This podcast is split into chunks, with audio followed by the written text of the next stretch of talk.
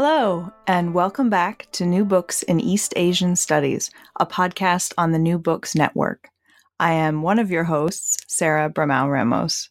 I just had the real pleasure of talking with Elisabeth Köll about her new book, Railroads and the Transformation of China, which came out in 2019 with Harvard University Press. Now, this is, as you might be able to tell from the title, a book about railroads in China. It starts with the construction of railroads under semi colonial conditions in the Qing, and it ends with mention of the recent One Belt, One Road initiative. It covers the transfer of railroad knowledge from European powers, the destruction of railroads during wartime, the militarization of railroads in the early PRC, and the changes that came during the Great Leap Forward, the Cultural Revolution, and beyond. So it is certainly and wonderfully ambitious in scope. It draws on archival materials produced by railroad companies, sources from Western newspapers, personal diaries, travel literature, advertising materials, oral testimonies, and much, much more. So it is both rich and comprehensive. And this is a book that looks at the transformation of China from empire to the PRC and explains in a historically anchored and institutionally grounded way how Chinese railroads grew to be what they are today centralized yet with a surprising degree of regional autonomy. And this is also a book filled with absolutely fascinating moments from the absurdities of accounting systems and multiple accounting systems during semi colonial conditions, um, to a look at how trains operate when they are run by red engineers, not very well, as it turns out.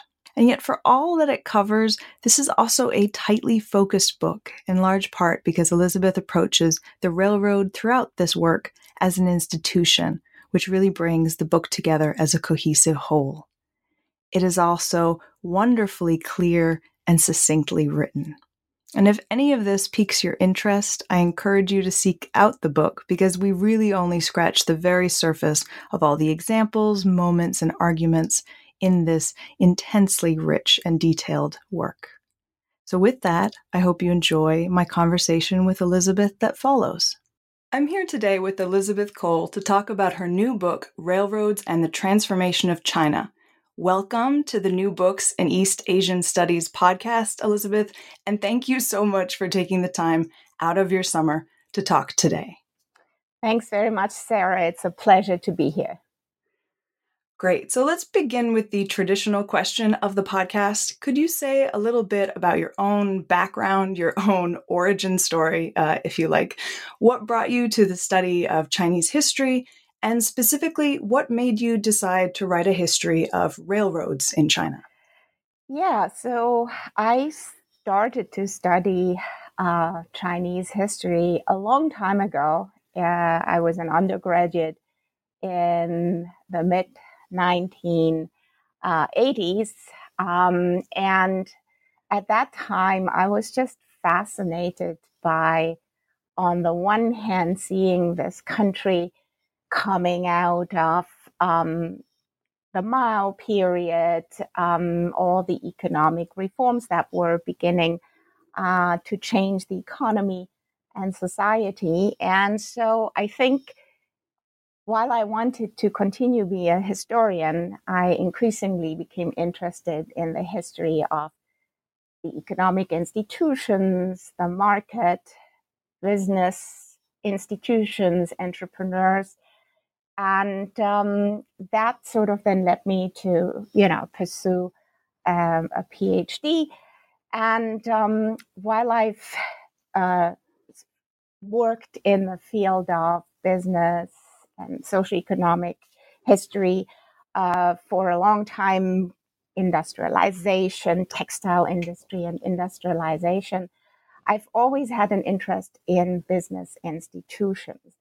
And I think um, the interest in railroads came um, from several experiences. On the one hand, I always thought that um, as an institution, the railroad in China was and is quite impressive. It is so large in terms of the uh, physical expansion, the workforce, the enormous logistical challenges. And at the same time, I was also, you know, puzzled by the fact that um, nobody has written a sort of comprehensive history of um, railroads in China. And so um, that was basically the motivation to get involved in this project, which uh, um, took a long time and uh, uh, was quite difficult because I was trying to um, cover a lot of ground. Um, but here we are, and so that was that was the you know the origin of this project. Great, yeah, and you you just mentioned that this book covers a lot of ground, and indeed it does. So, uh, railroads and the transformation of China looks at the development of railroads in China from the late 19th century to the post Mao reform period. And it is, as you've just pointed out, the first comprehensive history in any language of railroad operation during this period. And the book itself, you know, it moves chronologically, and this you know, allows you to chart how railroads grew and changed as of course China is growing and shrinking and changing, um, meaning that your focus on the railroads provides, in the words of the book, a lens through which to view the transformation of Chinese society and economy in the transition from empire to the People's Republic of China. Um, but even though you're covering an incredible span of time in this book, and it is for the most part a very turbulent period of time, uh, this book has a really robust anchor not just because it's all about railroads, um, but because you have a unified approach in how you're looking at railroads. So here you approach railroads as institutions. So could you explain for listeners, particularly for listeners who are not business historians, uh, what this approach means and you know why you chose it? Why view railroads in this way? So um, of course, there are multiple historical approaches to writing about railroads. So I should say that, um, first of all, I did not want to write a train spotter book. That was very important. um, uh, second, the question is do you write a cultural history, a social history, um, a purely economic history of railroads? And believe me, um, I dabbled in a number of um, approaches when I uh, began this project because um, there are so many interesting aspects. I wanted, yes, I wanted to write a, a book that used the uh, railroad as a lens on Chinese history, but you can do that in so many ways. And if you want to discuss um, the people who travel on it, um, who work on the railroad, um, the the goods, the information um, that is being transported by railroads. You could go in so many ways, and of course, I looked around uh, in in terms of comparable um, uh, studies or role models for how to write a railroad history. And so there are books like the the railroad in the Victorian imagination, which is a fantastic cultural history um, of uh, the British rail system, or there is uh, um, the Wolfgang Schivelbusch's uh, sociological analysis and cultural analysis um, of train travel, etc. And there are these very informative economic his, um, uh, economic histories of railroads in the US and Europe that really um, very uh, succinctly analyze what railroads contributed or not to the growth of a particular industry or economy. And so, um, and of course, you get a lot of good advice from from different people who all want you to write their history. And after walking down a couple of dead end alleys, I actually then had this idea that I need to write this as an institution. And here I mean the railroad as a physical institution in terms of railroad compounds, ministry, the bu- bureaucratic apparatus, um, the railroad as the transportation linkages, um, but also the railroad as a management institution with um, uh, directors, with railroad bureaus, with um, uh, people at various levels from the station master all the way down to the ticket collector. And the one um, unit or the one perspective where you can address these issues is the institution. And the longer I worked on the topic, that also made sense if you look at the railroad, let's say, in the early 20th century and in the 20 er, and in the early 21st century. The railroad as an institution has survived. We still have railroad bureaus. We still have, um, uh, uh, well, I have to say the Ministry of Railroads was just um, abolished in 2013, but there are, you know, substitute um, uh, uh, institutions that take on these functions.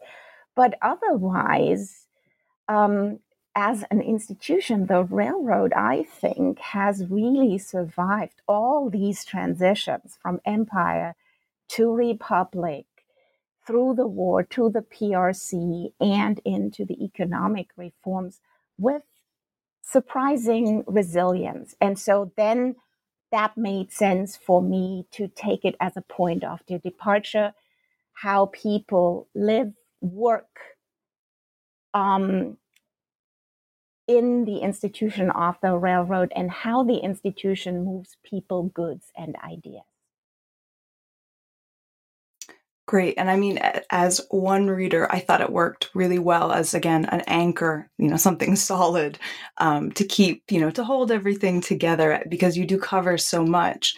Um, but just picking on something that you, you touched on there, the idea that the railroad as an institution has, you know, has survived, um, even as, and as your book does, um, you know, cross perceived markers. So it crosses over the fall of the Qing and the transition to a socialist nation state, and yet the railroad stays.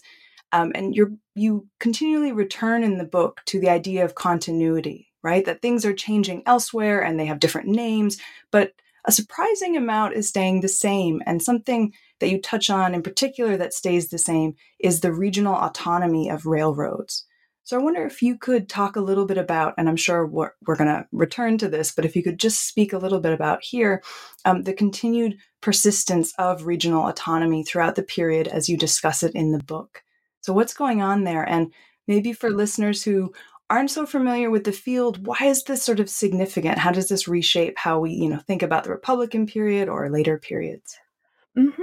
So, um, regional autonomy is um, an interesting uh, aspect because a lot of the discussion about modern Chinese history, especially late Qing, the Republic, um, all the way up to the revolution, is how fragmented was China? Did we see um, a real centralization under the Kuomintang during the Republican period did uh, China as a nation state, which it became in 1911 as a, the Republic of China, did it become more centralized and what happened um, to the autonomy or the um, the political power of regions, provinces,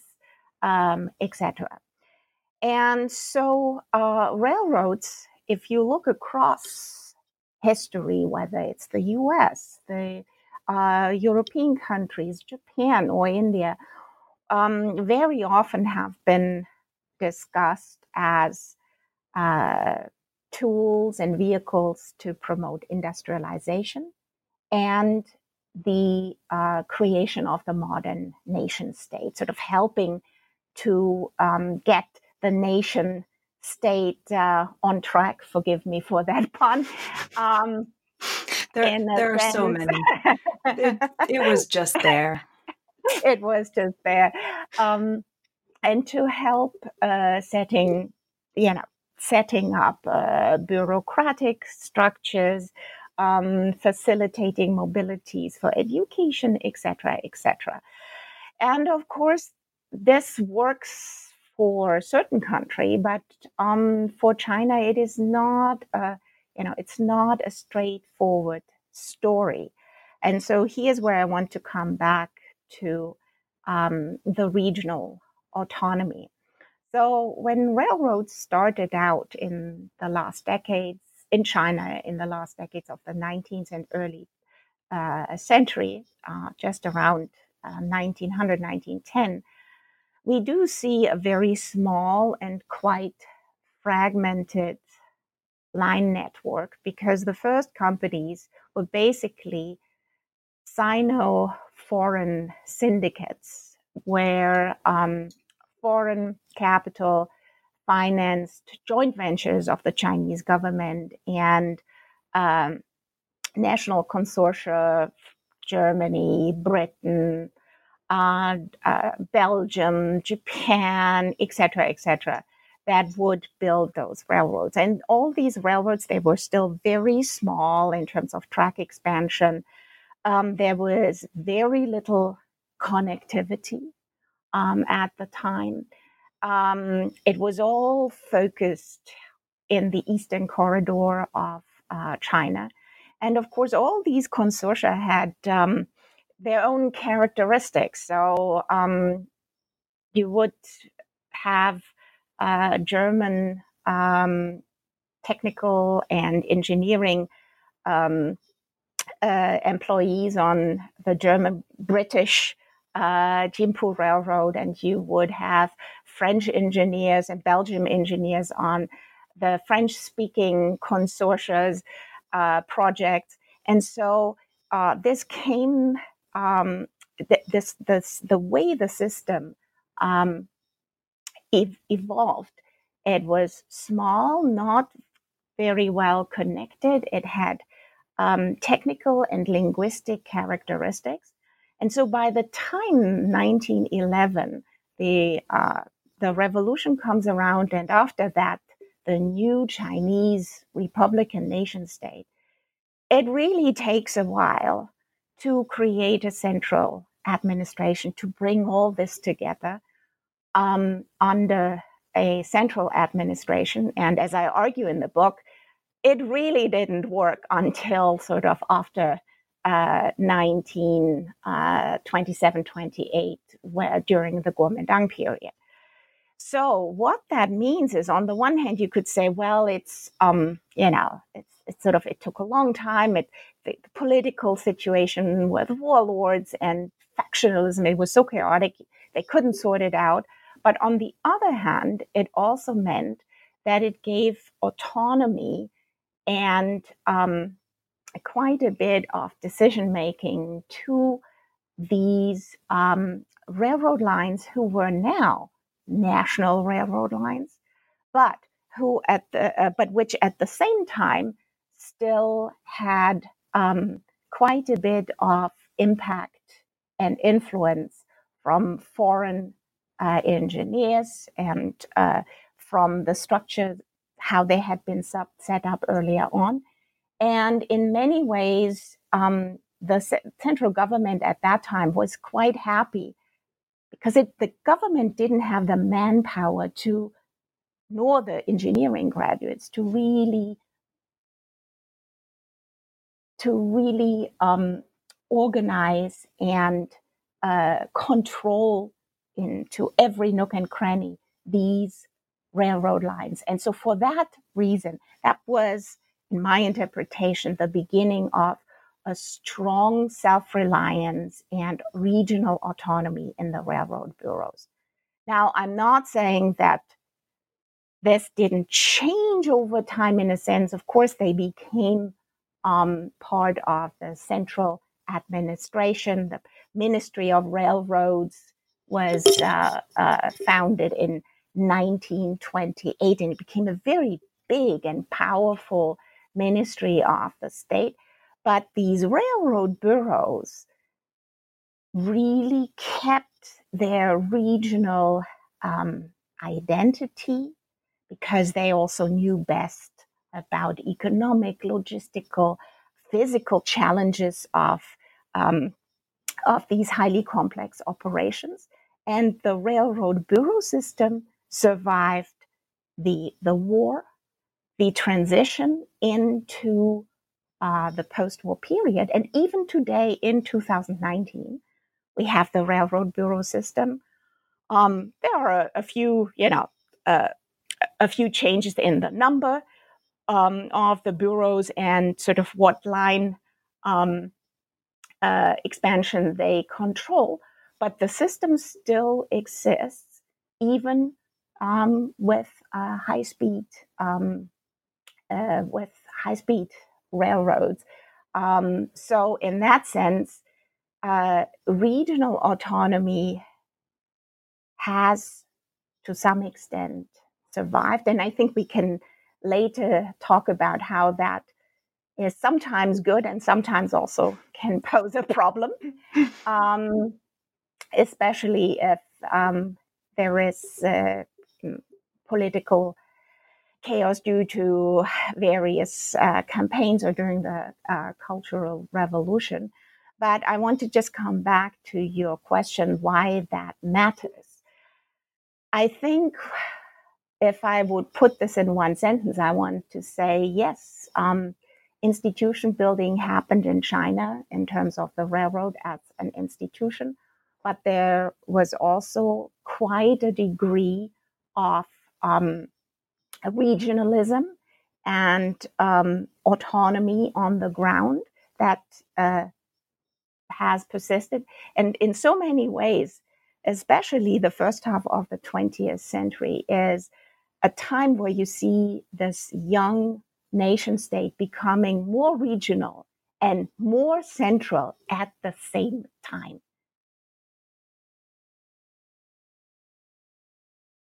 That, that makes that does sense. make sense. Yeah, more regional in in in in in many ways, and and I think you know this. Of course, it's not just the the railroad. Uh, republic the republican nation state in many ways intensifies regional identity and autonomy and yet at the same time we see institution building and centralization in the, the 1920s and 30s and then onward Mm-hmm. Thank you. I mean, you just wonderfully set us up, really, in some ways, for the sort of the the arc of the book that we're um, that I think we should really turn to um, now. And you took us through, in many ways, uh, the first part of the book, as you were just sort of talking about, you know, that uh, regional autonomy sort of comes in at the beginning of um, the railroad system in China when it's really, you know, getting started um, which takes us to chapter one of the book Technology and Semi Colonial Ventures. Um, so, just to summarize a little bit here, so here you look in, at the flow of British and German railroad technology, uh, both technical and managerial expertise, and how it shaped the evolution of Chinese railroad companies in the late Qing. Um, and one thing that this chapter, I think, makes very clear is that developing railroads in China was to simplify greatly was very difficult. But not because not because there was opposition to it. Um, you actually make the case very clearly in this chapter that people responded very pragmatically to the railroad. The problem was you know structural had to do with lack of educational establishments to create the kind of expertise necessary. And of course as you put it there were semi-colonial tensions and absurdities um, but just to return to the idea of you know pragmatically responding to the railroads, could you just talk a little bit about this? How people responded um, to the railroads coming in? Yeah, I think that is an um, uh, important theme that goes throughout the book, but uh, is ex- especially explored in the first chapter. Um, we often read um, about sort of the, the beginnings of Chinese railroad construction, where um, there are comments that uh, you know Chinese population didn't uh, didn't quite embrace it, and often this is informed by sort of memories of attacks on tracks and telegraph stations during the Boxer rebellion in 1900. And of course, this in and I'm not the first person to say this. This is, comes out of uh, Paul Cohen's work that um, these attacks were really um, attacks not for uh, Luddite uh, anti technology reasons, but they were just attacks on symbols and representations of uh, the foreign presence in China at the time. As I show, um, and this is based on uh, internal rail uh, railroad records um, from the construction of the uh, Tianjin Pukou line um, which are housed at the Baker Library at uh, Harvard Business School. I just want to make a plug for this so that more people go ahead and use it because it's a great collection. Um, and what you see is that, um, first of all, people, Chinese, were not um, not against selling their land. In fact, um, many were very clever and inflated land prices by claiming that they had a very large number of ancestral um, graves on uh, on their plots, and um, the the whole process of uh, letting the railroad into your daily life was, as I found, much less controversial, with Chinese being very pragmatic, very, um, well, uh, very interested in um, gaining a good um, economic uh, profit out of uh, this situation and um, being very rational. So this goes against you know any kind of cultural interpretation of tech, um, you know, techno technology phobia or um, any kind of the feng shui considerations of not wanting the railroad um, uh, for uh, for fear that it would uh, disturb um, geomantic balance.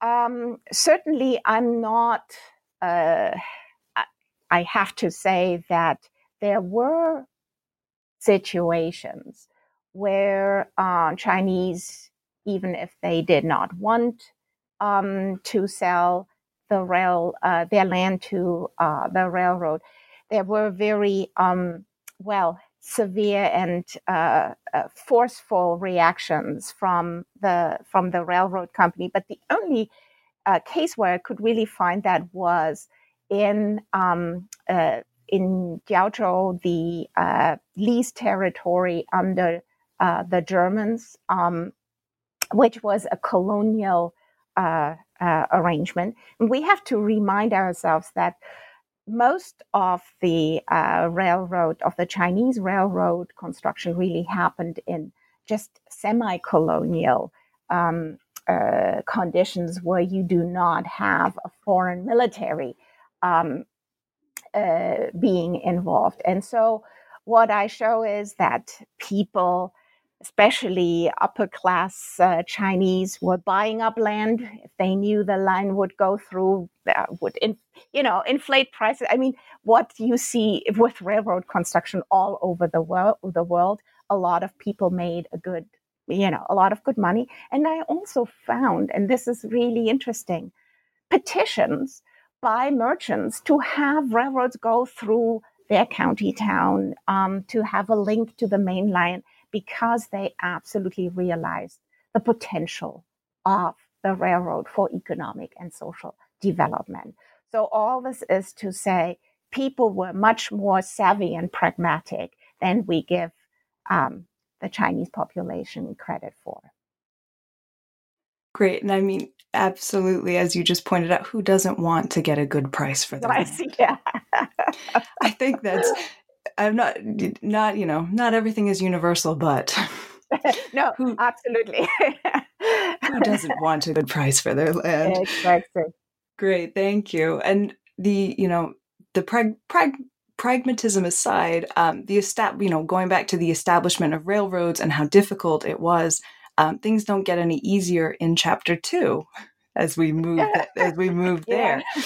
Uh, managing transitions in the early republic. So this chapter, you know, moves us beyond the 1911 revolution, uh, which for the railroads at least meant the nationalization of railroads. And you point out, however, that although the goal was to establish a highly effective national rail bureaucracy, there were continued problems in doing so. Mm-hmm. Um, and you, you touched on this a little bit um, right at the beginning of our conversation when you sort of laid out what goes on in the period. Um, but to return just to this a little bit, could you talk about the desire for centralization being strong, yet the railroad lines remaining autonomous? So, why does that mm-hmm. sort of um, recur here? Mm-hmm. Yeah, so um, after 1911, um, we see the nationalization of the Chinese railroad system. What that means is that uh, in terms of sovereignty, the railroads now are under Chinese uh, control, but they're still financed uh, uh by you know foreign uh, capital, um, and China still continues to service the bonds, um, and um, yet at the same time, railroads are just one part of the big nation building project that China undergoes now. Um, that means with the creation of the republic, now we see the nation state building through um, the creation of an, a bureaucracy for infrastructure, for ed, for education and new forms of um, university and, and uh, training and, and schools, um, a change in the u- judicial system, etc., etc. So all these parts that you would expect from any um, from from any process um, that a country has to go through uh, uh, when it becomes a a modern nation. So, um, while this does not lead to um, major changes in um, the railroads, how they are managed, because a lot of these contracts that the consortia had um, uh, uh, closed was one of the main requirements was that there had to be a certain number of foreign experts, of accountants or directors in particular um, uh, situations. And so these uh, foreign um, employees actually continued way into the 1910s and even the 1920s, something that I was very surprised by because you know, I thought, well, after 1911, it is sort of a, a much more an immediate change to um, just Chinese personnel. But um, this makes actually pretty much sense. On the one hand, you have these contractual obligations.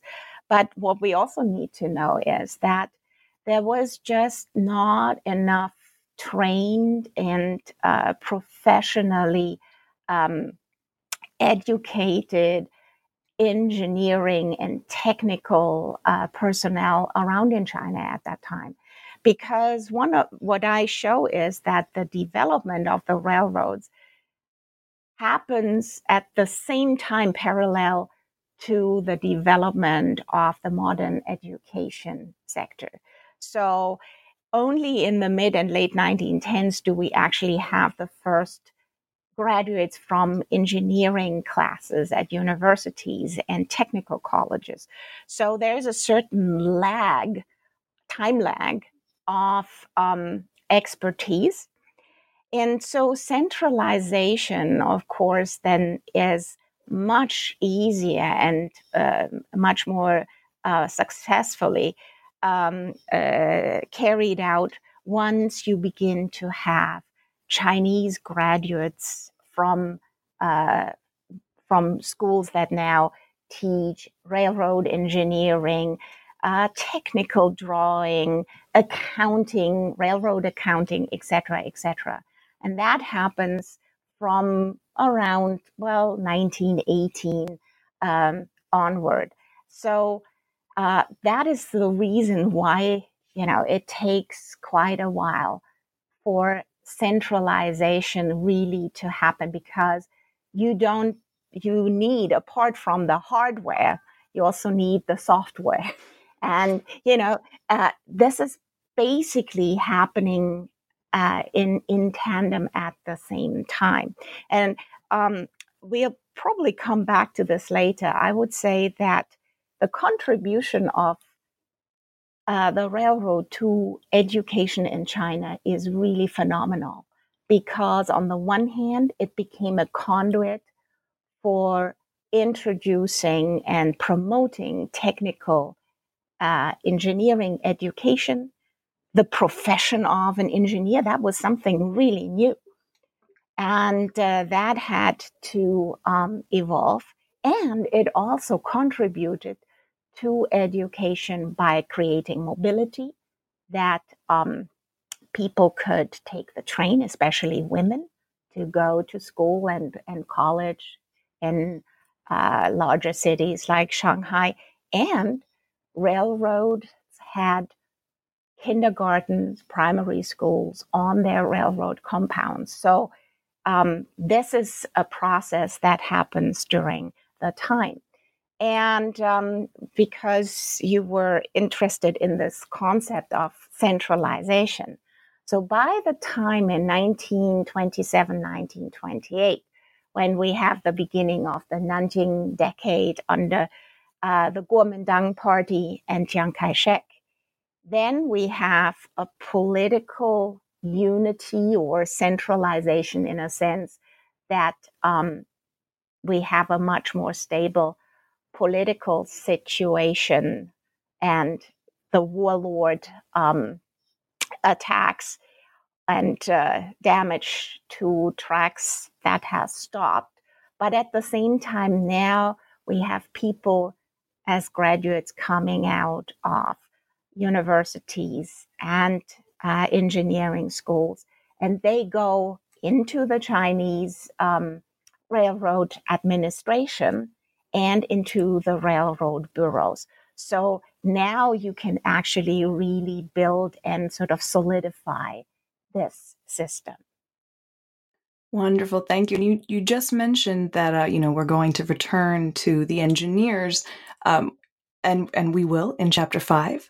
Uh, but before we get there, um, of course, we have chapters three and four, which make up part two of the book, which is um, the the part is railroads and the market and social space. Now, these are very, very rich chapters, and you tease out points in both of these chapters that are of particular interest, I think, with those who are familiar with the history of railroads in Great Britain or in the US.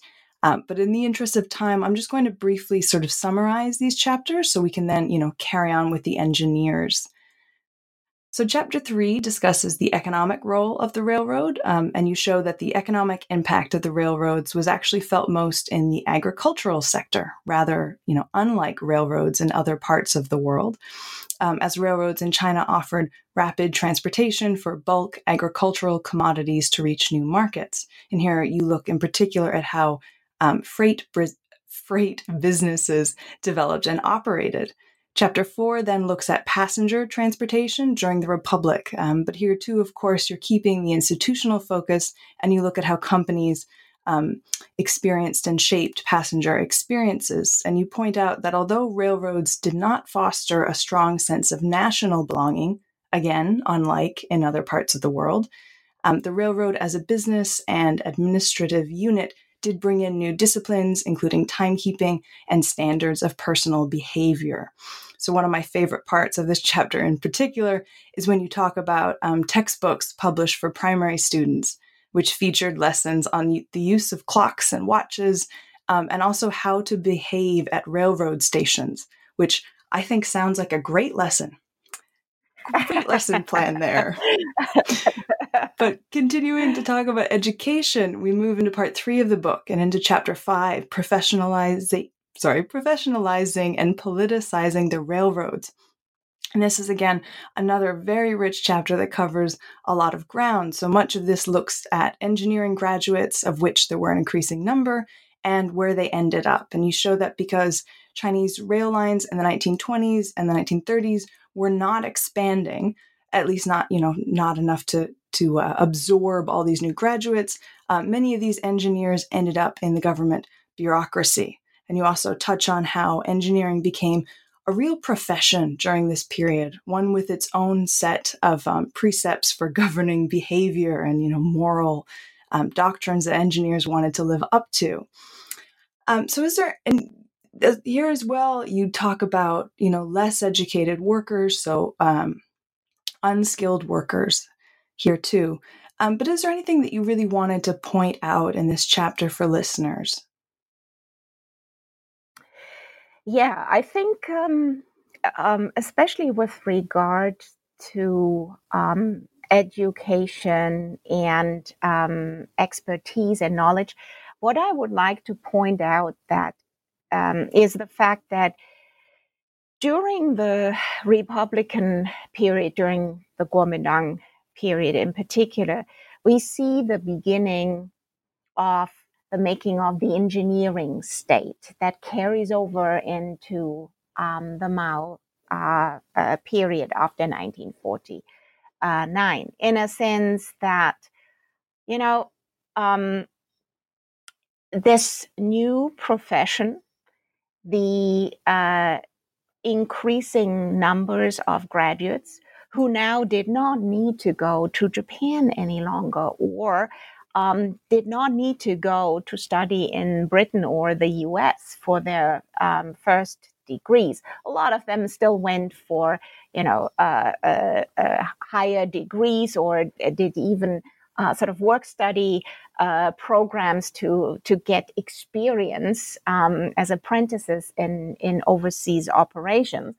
But now um, this enormous potential of uh, of uh, human, uh, very talented and skilled human resources became really the the backbone of um, the uh, bureaucracy um, during the uh, Kuomintang period. And as you just mentioned, I think what is interesting is that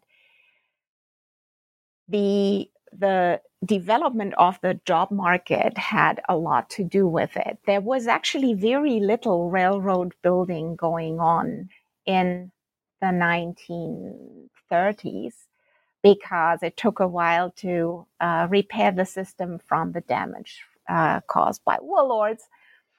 And so uh, by the time in, uh, yeah, around 1930, 1931, you actually have um, more graduates than um, free positions in the actual railroad uh, system. So what happens is that so many of these very well educated graduates move into the ministry and not just the ministry of railroads, but into the ministry of finance, into other bureaucratic high level um, institutions. And of course, that in some ways strengthens strengthens the, the, the level of technocratic and bureaucratic knowledge, but also is helpful in terms of building the Kuomintang state because these are, you know, all white collar, very um, well educated uh, members who are um, whose political um, agendas quite, you know, very much align with the Kuomintang. And we should also say the Kuomintang is very active. It has special branches on on all the major railroad uh, compounds, and so there is a, a co-option of this technocratic elite that happens in tandem with making use of um, their uh, special knowledge and expertise. And I think this is interesting um, when we, you know, talk about uh, post-war China and sort of the rise of the in the red engineer and the engineering state. I mean, um, Bill Kirby, Joel Andreas, and a number of other people have uh, written and and discussed this, and I think that here we see in through the institution of the railroad very concrete examples.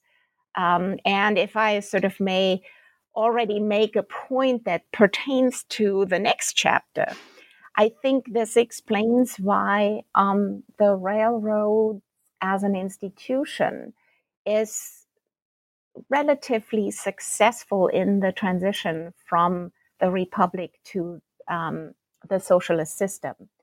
Because what we see in the republic is a great emphasis and valuation of discipline, technical expertise, um, punctuality, a very strong worth ethic, you know, expertise, uh, skills. And these were considered the values of the engineer, um, of making the Republican nation state work and uh, make it stronger. And of course, after 1949, these values become socialist values to make this new socialist uh, state stronger, to contribute to uh, building the People's Republic under under Mao Zedong. And so you didn't have to change very much in terms of um, the value system and the underlying um, work ethic and uh, uh, uh, uh appreciation of the um, of the expertise. However, I mean, all this gets thrown overboard during the Great Leap Forward and the Cultural Revolution. Never mind, but uh, certainly not in the 1950s. Absolutely, things will be thrown out, but not yet. Not yet. Yes, not earlier. Thank you. It's it's uh, yeah, that was very. Po- There's some contenders, but I I love chapter five. Um, be, yeah. Um, but moving to chapter six, crisis management. Um, here you look at the impact of war on the Chinese railroad system. And you talk about railroads as economic lifelines, about how railroads served in wartime as transportation for refugees, and about how, despite all the real damage done to you know railroad lines and infrastructure during this period, railroads still provided a considerable amount of mobility. And you also look here at railroad compounds that fell under Japanese management in occupied China. Um, and I was hoping that you might talk a little bit about this part of the chapter in particular, because you're drawing, um, as far as I could tell, quite a lot from testimony from oral history interviews to look at shop floor hierarchies, hiring practices, and you know general social dynamics under Japanese management, which I found fascinating.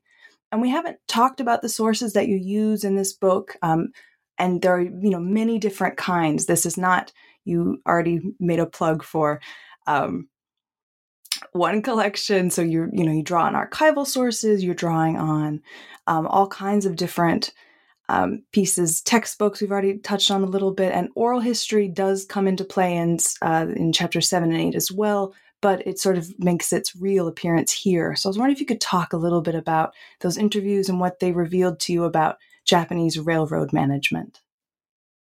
Yeah, thank you. This is actually, I love talking about oh, this because that was an exciting part of uh, the research. So um, I was really uh, intent on uh, finding some former uh, railroad workers uh, to find out, um, yeah, what life was really uh, like for them during the war. And of course, when I did these interviews, um, I mean, the gentlemen I interviewed were all in their late 70s, early and mid 80s. So we are talking about, you know, uh, a time where they could uh, go back in their memories to being apprentices um, in the late 30s and uh, 40s under the Japanese, um, who occupied um, the Tianjin Pukou line. That was a really important line for them because it kept the uh, goods and army transports from Shanghai up into the north, um, kept kept those uh, transportation uh, uh, going. Was very important for the war effort. And um, it took a while to get uh, permission to do these interviews. I one thing that I should say, I point this out in the book. So it is not easy to uh, do work with um, uh, on railroads in China because railroads and the Ministry of Railroads today, after 1949, are considered part of the uh, national defense. And that, of course, um, limits so much. So, um, railroad bureaus would not let you see their archives. And believe me, I've worked on this. I've even given talks and had party secretary of the Sh- uh, Shandong Academy of Social Sciences put in a good word for me, but um, couldn't get in, and so could uh, couldn't uh, Chinese colleagues. So that's pretty much off, you know, off limits. Um, finally, we were, you know, I was able to to do these interviews, and I think what this these interviews, um, as well as the one for more sort of post um, post war issues, uh, showed me is the enormous um, pride and professional, uh, strong professional identity of railroad workers, um, the pride in their work, uh, in what the railroad stands for as a, a, very well organized and strong institution. I I saw that um, uh, through all these interviews, and again, that's not surprising. That's something that you would see in other railroad contexts, national railroad contexts as well. Um, but um, it was very funny. Um, of course, uh, at the end of one of the, the interview sessions, the oldest gentleman got up and said, "Well, so now we've, you know, we've we've talked about all, you know, the history. What about our pensions? You know, could we?"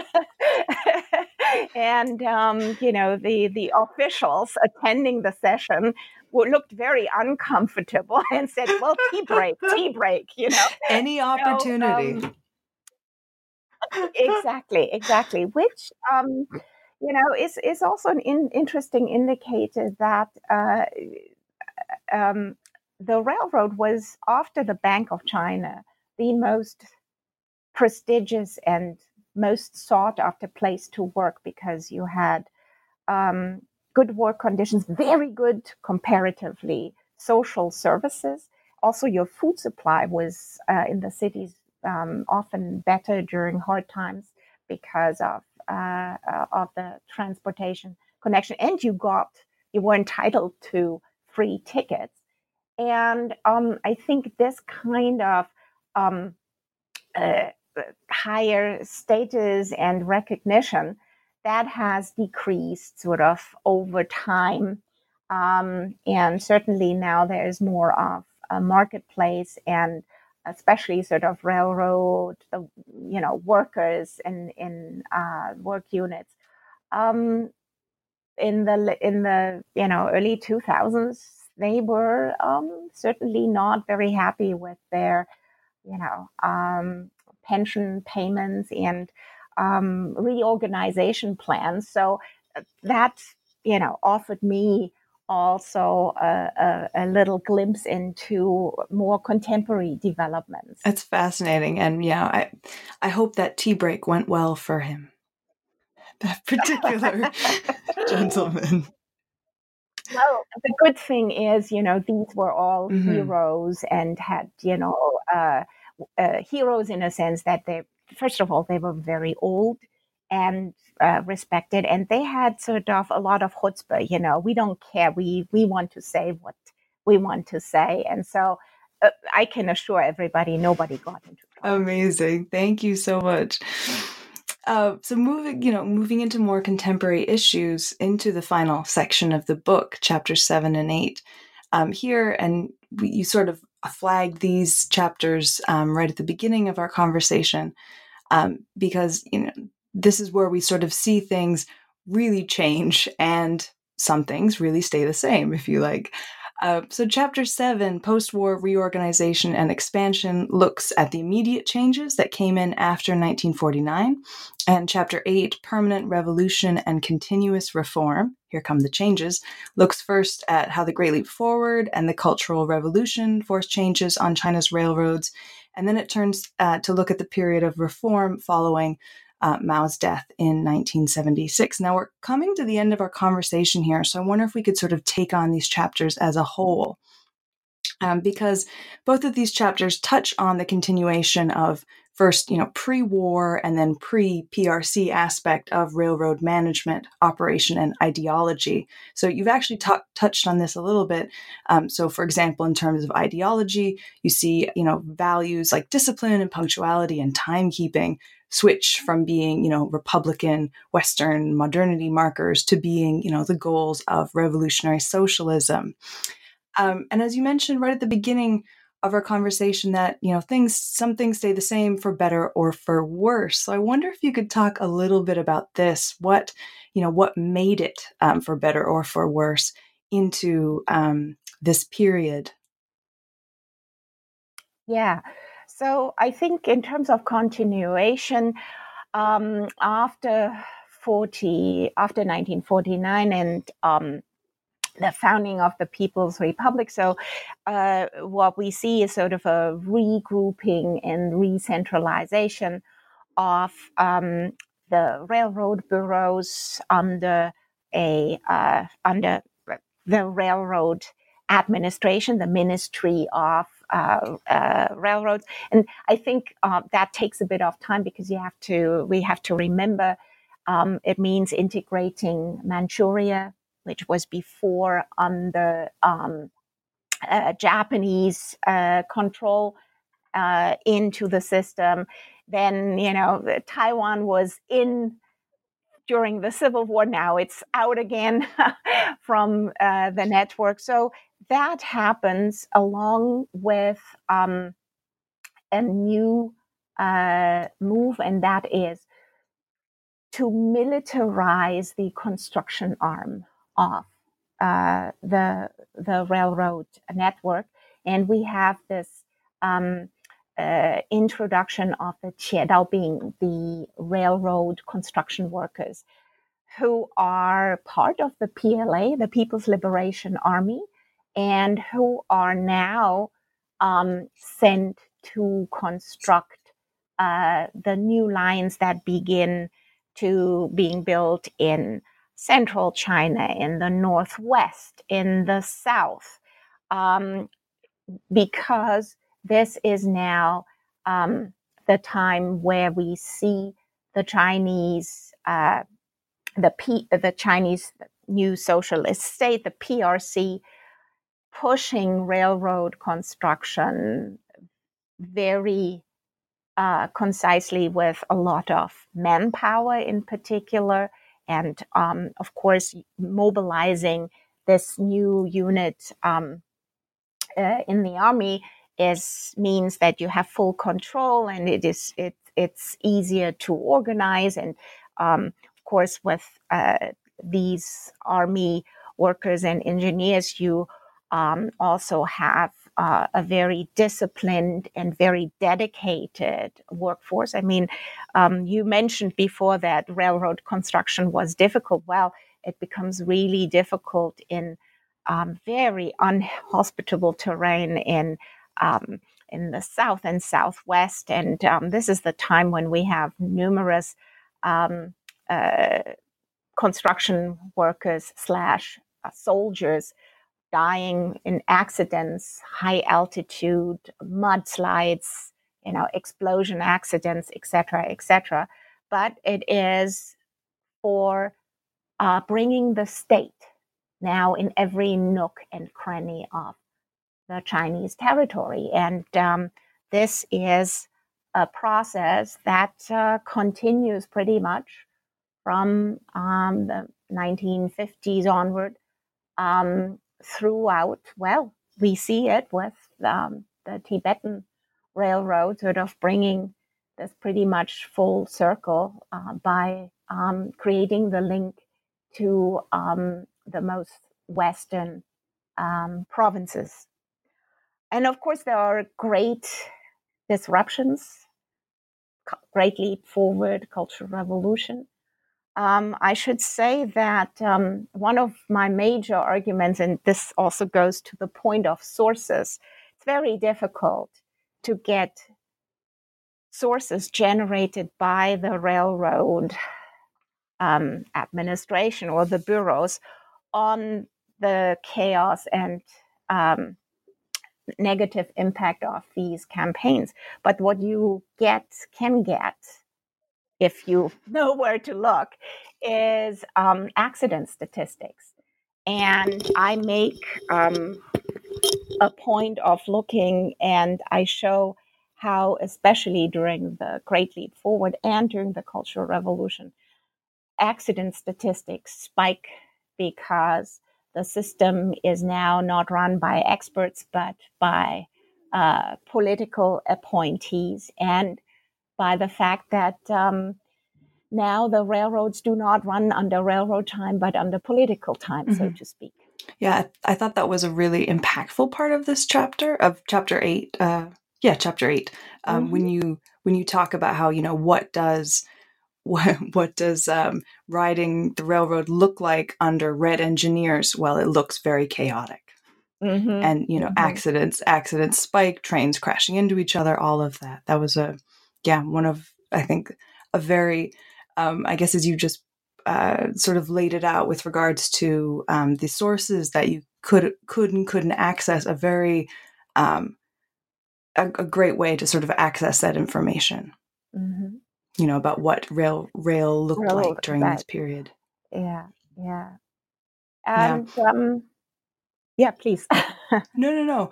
Um i mean there is so much in these chapters and in the rest of the book as the as you know uh, as a whole that we just haven't been able to touch on here. Um, so for any listeners who are interested in anything at all that we've covered, and this book does really cover a lot, um, I would encourage them to seek it out. Um, you will be rewarded.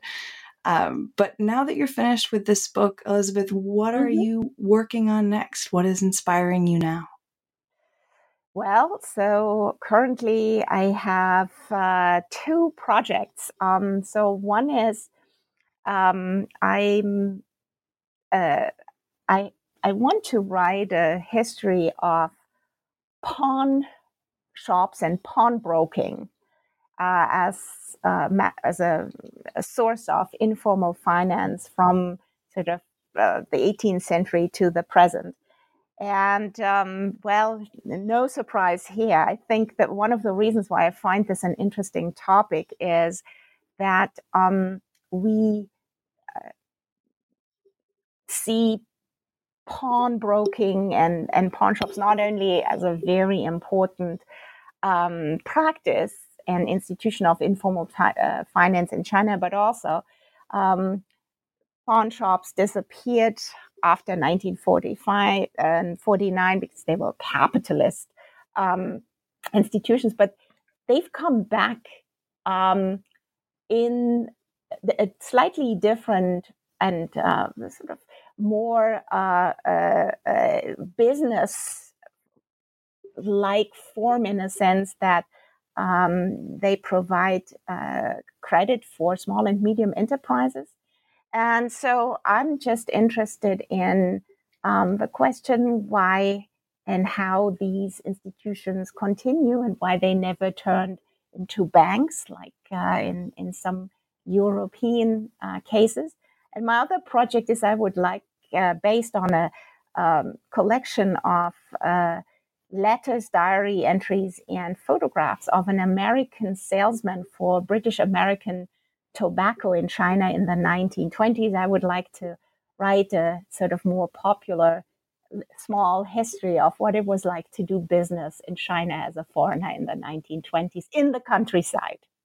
Oh wow. they, they both sound like amazing projects. The second in particular I can see of of being a real joy to read. You know, pawn shops aside. Um, pawn shops aside. Pawn shops aside.